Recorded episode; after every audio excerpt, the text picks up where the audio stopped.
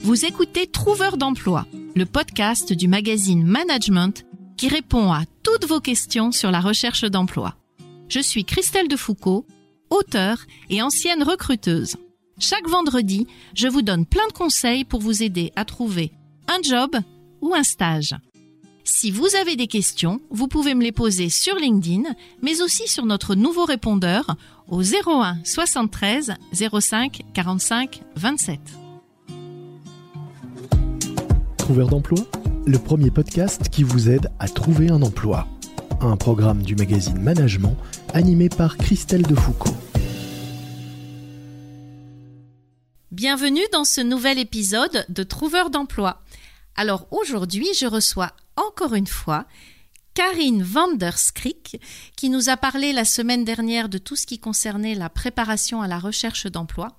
Et comme elle nous en a parlé très bien, je lui ai demandé aujourd'hui de revenir pour nous parler d'un sujet un peu plus compliqué mais qui vous intéressera également. Il s'agit de la création d'entreprise quand on est chercheur d'emploi. Donc Karine, est-ce que tu peux te présenter rapidement pour nos auditeurs et pour ceux qui n'ont pas écouté euh, l'épisode d'avant et euh, commencer par euh, le sujet de la création d'emploi et de commencer par ce que tu souhaiterais dire? Alors donc je suis Karine Vanderskrik, présidente et fondatrice de je suis un héros.com qui intervient auprès des entreprises qui doivent se séparer d'un collaborateur mais souhaitent asseoir leur éthique en le faisant de façon responsable je, vais me répéter parce que je l'ai déjà dit la semaine dernière, mais comme je le dis à mes clients, c'est euh, ne laissez plus vos collaborateurs devenir des chômeurs, faites-en des héros, qui s'écrit E-R-O, puisque c'est l'acronyme de En recherche d'opportunités. Et justement, Karine, je voudrais rebondir sur ça. Je pense qu'un très bon argument pour les entreprises et pour tous les managers d'entreprises qui vont nous, écouter, c'est la notion de marque employeur. Parce que dans la marque employeur, qui est l'image d'une entreprise sur son marché, il y a aussi cette notion de savoir laisser partir les gens, savoir laisser partir ses salariés, être bon dans ce qu'on appelle son off-boarding, ça fait partie de la marque employeur. Est-ce que tu le confirmes? Ah mais tout à fait. Mais il y a savoir euh, laisser partir un collaborateur, il y a parfois devoir s'en séparer parce que le collaborateur est arrivé euh, au maximum de ses compétences, parce que l'entreprise change, parce que l'entreprise se réorganise. On est vraiment sur du ponctuel et euh, plutôt que de se dire de son collaborateur, bah tiens, je te, mets dans, la jungle de la recherche d'emploi ou de la création d'entreprise dont on va parler, bah non, c'est tiens, je, je te mets un petit guide à côté de toi euh, alors je parlais du, petit supporter qui, est à côté du marathon, mais là, je, en fait, je suis vraiment guide. Je vais être le supporter et le guide. Je vais être là au moment où il faut, avec les outils qu'il faut, avec le matériel qu'il faut pour, pour les aider dans leur recherche. Bon, mais écoute, ça donne envie en tout cas. Et qu'est-ce que tu donnerais comme premier conseil? Déjà, est-ce que tous les chercheurs d'emploi peuvent créer leur entreprise? Est-ce que euh, c'est facile? Euh, Voilà. Est-ce que tu le conseilles à tous? Quel est ton premier conseil? On pourrait le croire, Malheureusement, je crains que ce ne soit un peu plus compliqué que ça. Euh, pourquoi j'aborde la, création d'entreprise? Parce qu'il y a quand même un lien par rapport à la, recherche d'emploi. C'est que quand vous créez votre entreprise, bah, vous créez votre propre emploi. Moi, c'est ce qui m'est arrivé. J'étais en recherche d'emploi. Ça faisait 18 mois que je cherchais un, un job à 45 ans, que je ne trouvais pas. J'ai eu une idée à un moment donné et je me suis dit, mais pourquoi je ne créerais pas mon propre emploi? Au début, c'est super, on a une idée, on se dit c'est bon, je vais faire fortune, ça va être génial. Mark Zuckerberg va me racheter mon, entreprise. Puis on redescend très vite, parce que moi j'ai été salarié toute ma vie, et je me dis, mais créer une entreprise, je ne sais pas comment on fait. Je ne sais pas où ça m'amène, et je ne sais pas ce qu'il faut faire. Donc il faut déjà euh, faire un petit bilan entre la cohérence entre l'idée que vous avez et puis entre euh, bah, vous, individu, ce que vous pouvez faire. Entre un bilan déjà personnel, entre les contraintes le temps disponible pardon que vous avez euh, parce que vous avez aussi à côté euh, une vie de famille vous avez euh, quel soutien vous avez par rapport à, votre conjoint, par rapport à votre famille. On le disait pour la recherche d'emploi, mais c'est vrai aussi pour la création d'entreprise parce que ça prend du temps. quel apport financier vous allez avoir? Parce que même si on est sur de la prestation de service où il va pas y avoir un, un apport financier, on n'ouvre pas un restaurant où on a besoin de 100 000 euros non plus. Mais euh, il, faut identifier un petit peu tout ça avant de se dire, avant de passer juste la prochaine étape. Je ne parle même pas de la création. Il va falloir se poser toutes ces questions. Et parfois, ça peut s'arrêter là. Il y a des moments où, euh, malgré ce qu'on peut entendre sur les réseaux, euh, sur le net, entreprendre, ce n'est ni facile ni gratuit. Les gens qui pensent que d'un claquement de doigts, on va créer sa micro-entreprise. Oui, factuellement, c'est vrai. Tu peux aller sur un site, ouvrir ta micro-entreprise, c'est fait en 24 heures. Mais il y a des tenants et des aboutissants qu'il faut prendre en considération derrière. Ça ne se fait pas que sur un claquement de doigts. Alors à quoi est-ce qu'il faut faire attention? Il faut, un petit peu comme un CV en fait, il faut que tu fasses le point euh, par rapport à ton projet, à tes compétences, à tes expériences, ce que tu sais faire, ce que tu n'as pas envie de faire, très important, et ce que tu ne sais pas faire. Ce que tu ne sais pas faire, ben, il va falloir aussi te former. Je te donne un exemple hyper concret, le mien, c'est que euh, moi, je ne suis pas digital native. Euh, j'ai passé la barre d'une mi-siècle cette année. Forcément, je suis pas née avec un ordinateur dans les mains. Par contre, j'ai créé mon site internet parce que je me suis formée. Donc aujourd'hui, je suis un héros.com a entièrement, au début, été conçu par mes soins. D'accord? Donc ça, c'est des choses qu'il faut euh, apprendre à faire. Je vais m'être formée sur la partie commerciale. On en a parlé la dernière fois. C'est pas quelque chose d'inné. On se rend compte quand on est chef d'entreprise qu'on est multicasquette et qu'il faut apprendre un petit peu tout ça. Et que même si on est senior et qu'on a l'impression qu'on sait, ben en fait, non, pas toujours. Pas toujours. Il faut aussi... Euh, euh, voir par rapport à, votre personnalité. Est-ce que vous êtes quelqu'un, si vous êtes quelqu'un qui, qui, aimait travailler en équipe, ça va être difficile euh, parce que là, vous allez être relativement seul quand vous allez entreprendre. Une fois encore, comme pour la recherche d'emploi, il y a un gros parallèle, c'est ne pas rester seul. Il y a des porteurs de projets autour de vous, il y a des associations, donc il ne faut pas hésiter euh, à aller les voir. Il va falloir aussi voir votre, votre potentiel physique euh, parce que forcément, il y a des fois, vous allez travailler tard. Moi, ça m'est arrivé, je, suis plutôt une créative le soir. Euh, donc, ça m'est arrivé d'être de, d'être à mon bureau à 9h du soir et à 3h du matin, relever la tête et me dire Oula, j'ai pas vu l'heure passer. Donc, est-ce que ça, on peut, on peut y arriver? Et puis, il faut s'appuyer sur ses connaissances et ses expériences. Là, c'est vraiment pour la partie cohérence entre ce que j'aimerais faire, est-ce qu'il y a une faisabilité sans parler de d'études de marché ou quoi que ce soit, c'est déjà la faisabilité par rapport à ta vie personnelle. Est-ce que tu vas pouvoir créer ton propre emploi?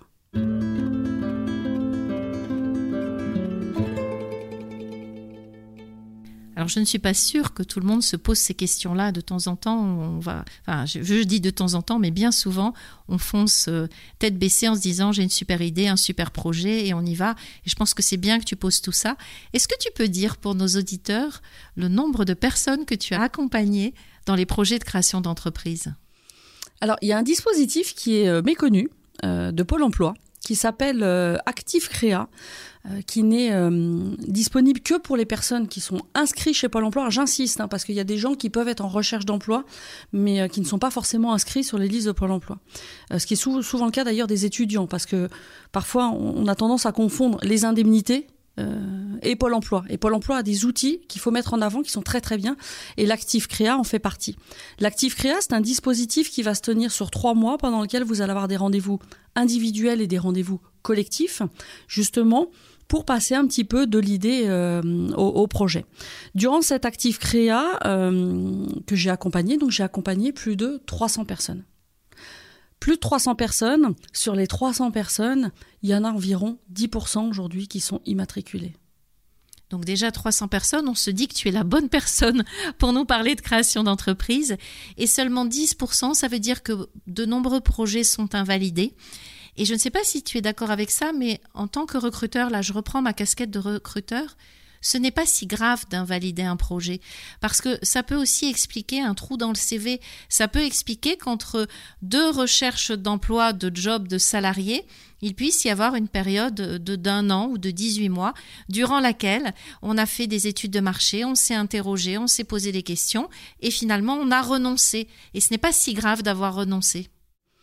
Non, parce qu'en plus, on est monté en compétences. Euh, forcément, parce que je le disais, on se forme.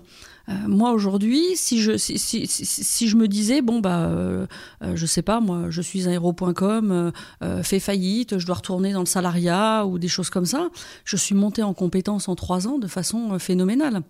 Après, juste une petite nuance où tu disais tout à l'heure, il y a, y a beaucoup de gens qui pensent avoir l'idée du siècle.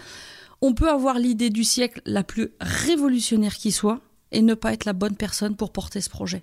Et ça, c'est euh, hyper important. Vous pouvez avoir une idée qui n'est absolument pas originale et créer votre entreprise et que ça marche du tonnerre. Ça vient aussi de la personnalité, c'est certain. Euh, il faut pas non plus, euh, quand on est sur de la création d'entreprise et que ça ne fonctionne pas, le vivre comme un échec.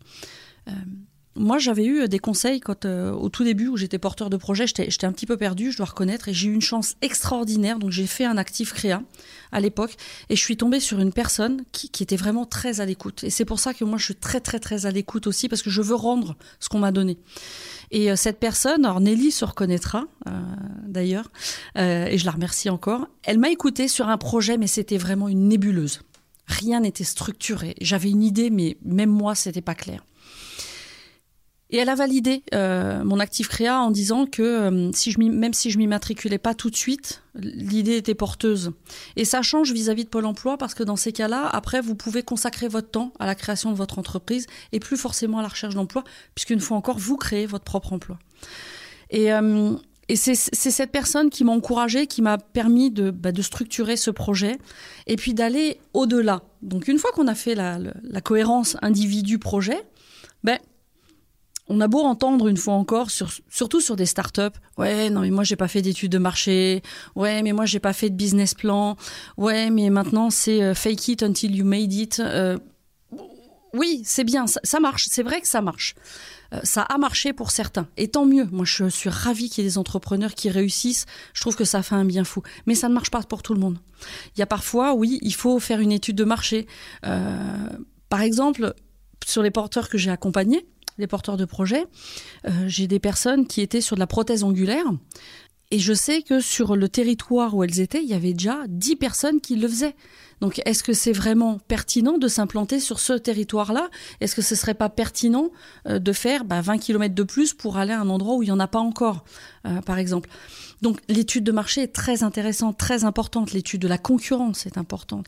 Faire un business model, comme on dit, donc un modèle économique. En gros, c'est comment vous allez pouvoir vous gagner votre vie en vendant votre produit ou votre service. Et ça, c'est hyper important. Alors justement, je voudrais revenir sur ce que tu disais tout à l'heure pour nos auditeurs, tu l'as dit en anglais, c'était pour leur expliquer un petit peu ta référence. Fake it until you make it. Et c'est euh, une démarche que peuvent avoir certains entrepreneurs qui se disent je lance mon business, je lance mon affaire. Par exemple, je vends des formations qui n'existent pas. J'essaye, je fais une jolie euh, landing page. Je ne crée pas le contenu, mais je vais créer l'entourage et l'enrobage. J'essaye de voir si j'ai des clients. Je récupère des clients et à partir d'un certain nombre de clients, je crée ma formation. C'est-à-dire, je vends quelque chose qui n'existe pas. C'était bien à ça que tu voulais faire référence. C'est bien à ça. Et je n'insinue pas qu'on vend du vide Loin de là, parce que la formation, elle va être faite. Mais en gros, on fait un petit peu semblant euh, avant de démarrer. Ce qui, peut être une solution en soi, une très bonne solution. Hein. Mais c'est pas la solution qui correspond au plus grand nombre. Et en tout cas, pas avec les porteurs que j'ai que j'ai accompagnés. Euh, souvent des porteurs qui vont partir d'une passion. Euh, parce qu'ils adorent euh, faire les choses eux-mêmes, parce qu'ils vont être sensibilisés au zéro déchet. Donc du coup, ils vont fabriquer euh, leurs lingettes démaquillantes, ils vont fabriquer leurs cosmétiques, ils vont fabriquer leurs propres choses, ou même sans, sans parler de la fabrication. J'ai accompagné beaucoup de, de, de, personnes qui étaient dans l'artisanat. Donc on va dire dans le BTP, dans la construction, on va dire aussi il y avait des plombiers, des électriciens. Euh, voilà, sur un électricien, euh, le fake it before you made it, ça n'a aucun, aucun sens. Ça n'a aucun sens. Il faut qu'il fasse euh, de toute façon. Donc voilà, moi, moi je voulais vraiment appuyer sur le côté entreprendre. C'est génial, hein. c'est une aventure extraordinaire, vraiment, qui vous fait monter en compétence, qui vous fait prendre confiance en vous, c'est vraiment super. Euh, moi, je reviendrai en arrière pour rien au monde.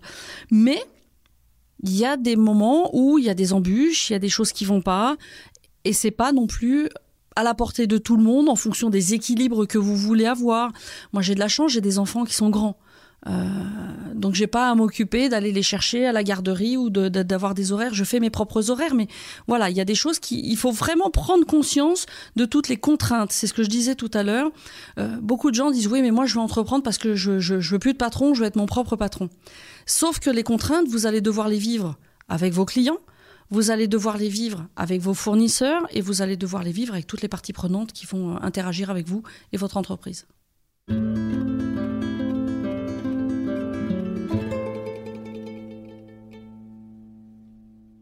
Donc tu confirmes que la solution quand euh, notre recherche d'emploi ne fonctionne pas, ce n'est pas obligatoirement la création d'entreprise. Ça ne doit pas être un pansement, ça doit vraiment être réfléchi et ça doit correspondre à un vrai désir et une vraie euh, assise. Exactement, exactement. La, la- création d'entreprise, c'est quelque chose qui, qui doit être inné, qui doit vous galvaniser, qui doit, qui doit vous pousser. Euh, alors oui, il y, a des- avantages. C'est vrai qu'aujourd'hui, euh, bah, moi, j'ai plus de patron, c'est plutôt pas mal. Euh, mais après, c'est vrai que quand mes héros ont un problème, par exemple, et qui m'appellent à 19h parce qu'ils vont vraiment pas bien, eh ben, j'ai beau être en famille, à 19h, ben, je vais m'occuper de mon héros parce que, voilà. Alors après, je leur mets des limites aussi parce que logique, sinon je dors plus et j'ai plus de week-end, j'ai plus de vacances, j'ai plus rien. Mais autant je suis très disponible, je communique beaucoup avec eux, mais euh, il y, y a des règles. Mais j'en reviens à, l'entrepreneuriat. L'entrepreneuriat, ça peut pas être une, bouée de sauvetage. Euh, il faut vraiment voir la cohérence euh, entre ce que vous avez envie de faire et puis euh, entre le projet, voir s'il est viable ou pas, et surtout bah, si vous allez pouvoir en vivre. Euh, je vous rappelle que 50% des micro-entreprises ne facturent aucun chiffre d'affaires la première année. Alors on a beau dire que c'est facile, oui. Et alors, même au-delà, une fois que vous vous dites, je lance mon projet, pourquoi pas? Vous avez fait votre étude de marché, vous avez tout fait. Après, il faut aussi choisir son statut juridique. Un peu complexe le statut juridique. Là, je vous en parler euh, avec une assise et une confiance en moi assez phénoménale que je n'avais pas il y a deux ans quand j'ai commencé euh, justement à travailler sur l'actif créa, euh, où moi-même j'ai eu des collègues qui m'ont beaucoup aidé pour comment appréhender les, les, les, les statuts juridiques. Et c'est une question qui revient très très fréquemment. La tendance en fait des chercheurs d'emploi est plutôt de choisir l'auto-entreprise parce qu'on se dit que c'est beaucoup plus simple et que financièrement ça va nous amener moins loin. Est-ce que tu penses toi que c'est la solution? Ça dépend pour qui. Ça dépend pour qui parce que chaque statut juridique euh, a des avantages et des contraintes. Si je grossis vraiment le pas, comme je le dis souvent euh, aux personnes, c'est que et d'une, le statut juridique, c'est vous qui devez le choisir parce que vous devez comprendre les tenants et les aboutissants parce qu'il y a beaucoup de choses qui rentrent en ligne de compte. La micro-entreprise, oui, c'est super facile. Ou l'auto-entreprise. C'est très facile. Ça se fait sur un site internet. En 24 heures, vous avez un numéro de SIRET. C'est facile, c'est lancé. Sauf que la micro-entreprise, vous êtes en entreprise, donc l'entreprise et vous, c'est la même chose. Alors, sauf depuis 2016, avec la, loi Macron, si je ne m'abuse, euh, vos biens, votre propriété, si vous êtes propriétaire, votre euh, domicile principal est protégé de droit. Euh, après, si vous avez des créanciers, eh ben, ils peuvent venir se servir sur votre voiture, sur la voiture de votre conjoint, des choses comme ça. Donc ça, c'est la première chose. La deuxième chose, c'est de savoir aussi avec qui vous allez travailler. On parlait tout à l'heure de B2B ou de B2C. Est-ce qu'on travaille avec des particuliers ou avec des entreprises? Il y a des entreprises, des grands groupes qui ne travaillent pas avec des micro-entrepreneurs. Pourquoi? Parce que euh, bah, ils n'ont pas forcément confiance. Ça n'inspire pas forcément la, confiance. Donc dans ces cas-là, il vaut mieux être en société. En société, on se dit il faut déposer un capital. Le capital, capital social, minimum on dit 1 euro. Je ne vais pas investir trop, c'est pas gratuit, mais 1 euro je peux les mettre. Sauf que le capital social, ce qu'il faut savoir, c'est que c'est la confiance que vous vous mettez en votre entreprise, en votre bébé, d'accord? Et c'est surtout ce sur quoi vos créanciers vont venir se payer. Les gens qui vont travailler avec vous, vos partenaires, vos clients, s'ils voient qu'il y a un pépin et que vous avez que 1 euro pour payer vos créanciers, en termes de confiance, ça va pas non plus mettre, mettre en confiance. Le statut juridique, ça va être aussi sur la sécurité sociale. Est-ce que je veux être assimilé salarié comme j'étais avant, c'est-à-dire que si je suis malade, eh ben j'ai trois jours de carence, ou alors est-ce que je suis euh, travailleur non salarié en TNS comme on l'appelle, et à ce moment-là, c'est sept jours de carence. Est-ce que quand je veux cotiser pour ma retraite, je veux cotiser comme pour euh, quand j'étais salarié ou pas? Euh, voilà, il y a plein plein de choses qui se, qui se, qui doivent absolument se détailler les pour et les contre. Si je grossis vraiment le trait, si vous avez des gros avantages, vous avez des gros inconvénients, comme par exemple quand on est en, en SAS ou en SASU, quand on est seul, euh, forcément, si vous payez un salarié 1000 euros, vous allez avoir 82% de charges sociales, donc l'entreprise, ça va vous en coûter 1820. D'accord? Donc, grosse charge sociale par rapport à une micro-entreprise où on doit être dans les 22% de charges sociales. Donc vraiment plein plein de choses à, à, à appréhender. Et puis, il y a aussi toute la notion des frais, des frais de gestion, qui ne sont pas du tout, euh, on ne les, gère pas du tout de la même manière entre les deux. Tu peux nous en parler un peu? Parce que ça, c'est une question La micro-entreprise, en soi, n'est pas un statut juridique. C'est juste un régime fiscal qui vient améliorer le statut juridique de l'entreprise individuelle. Ça, c'est très très très important. Si j'en reviens au monde du travail, je vous donne un comparatif. Vous avez le droit du travail qui régit un petit peu tout, d'accord? Et derrière, vous avez des conventions collectives qui viennent améliorer le droit du travail. Ben là, c'est la même chose. Vous avez le statut juridique de l'entreprise individuelle, d'accord? Et dans ce statut juridique, vous avez un régime fiscal qui vient améliorer un petit peu l'entreprise individuelle. Alors vous avez des charges sociales qui sont moindres. Euh, vous pouvez être franchisé TVA, euh, des avantages comme ça. Mais imaginons, vous avez un abattement en fait forfaitaire sur vos frais. Imaginons, ça va être difficile de, de le dire vocalement, d'avoir des chiffres, mais si vous avez des charges réelles, on va dire qui sont, vous avez un chiffre d'affaires de 10 000 euros et vous avez des charges réelles de 5 000, d'accord? Parce que vous avez un abattement de 50% en micro-entreprise et qu'effectivement vos charges sont en dessous des 5, des 000 euros, c'est intéressant. Maintenant, si vos charges, parce que vous avez des déplacements, parce que vous avez euh, des stocks, euh, des choses comme ça, si vos charges sont de 7 000 euros, bah, sur les 10 000 euros, il vaut peut-être mieux déduire les 7 000 que de déduire les 5 000 qui sont juste un pourcentage affilié. Alors j'espère avoir été très clair dans ce que je dis. Ce que je chiffrais euh, vocalement, c'est un peu compliqué quand euh, d'habitude je dessine. Quand je fais ça dans les formations, j'explique, je fais des petits tableaux. C'est beaucoup plus clair. Mais la micro-entreprise, ce n'est pas forcément non plus la solution. Les autres font peur, les autres statuts, surtout quand on est en société. Mais la micro-entreprise n'est pas forcément la solution.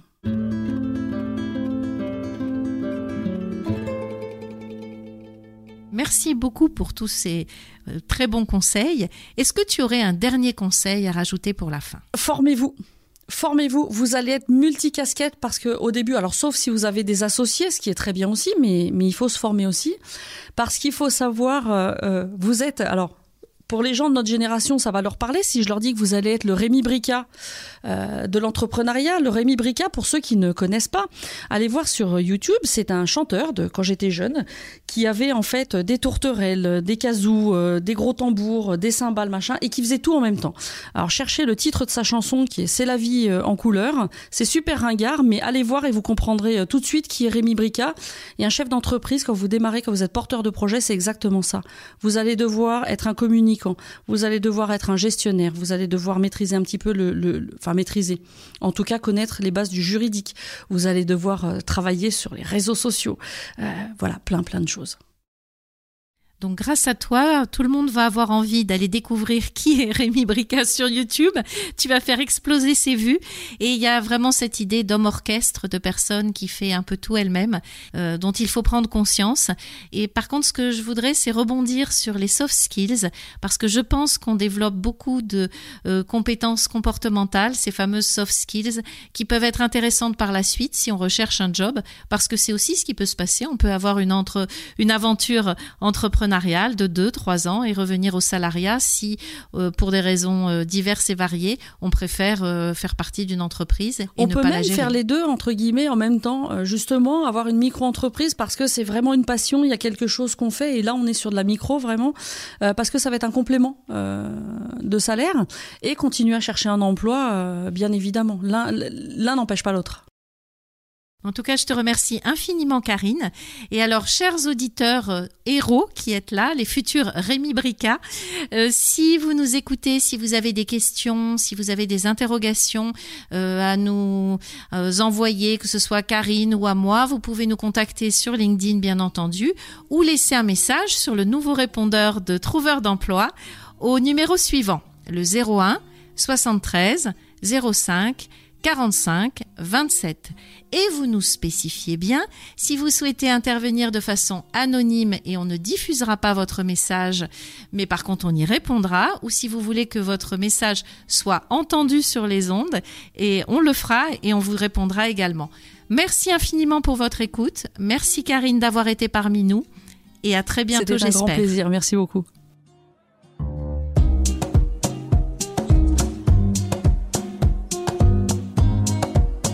Merci d'avoir écouté Trouveur d'emploi. Si cet épisode vous a plu et que vous souhaitez faire connaître ce podcast au plus grand nombre, mettez-nous des étoiles.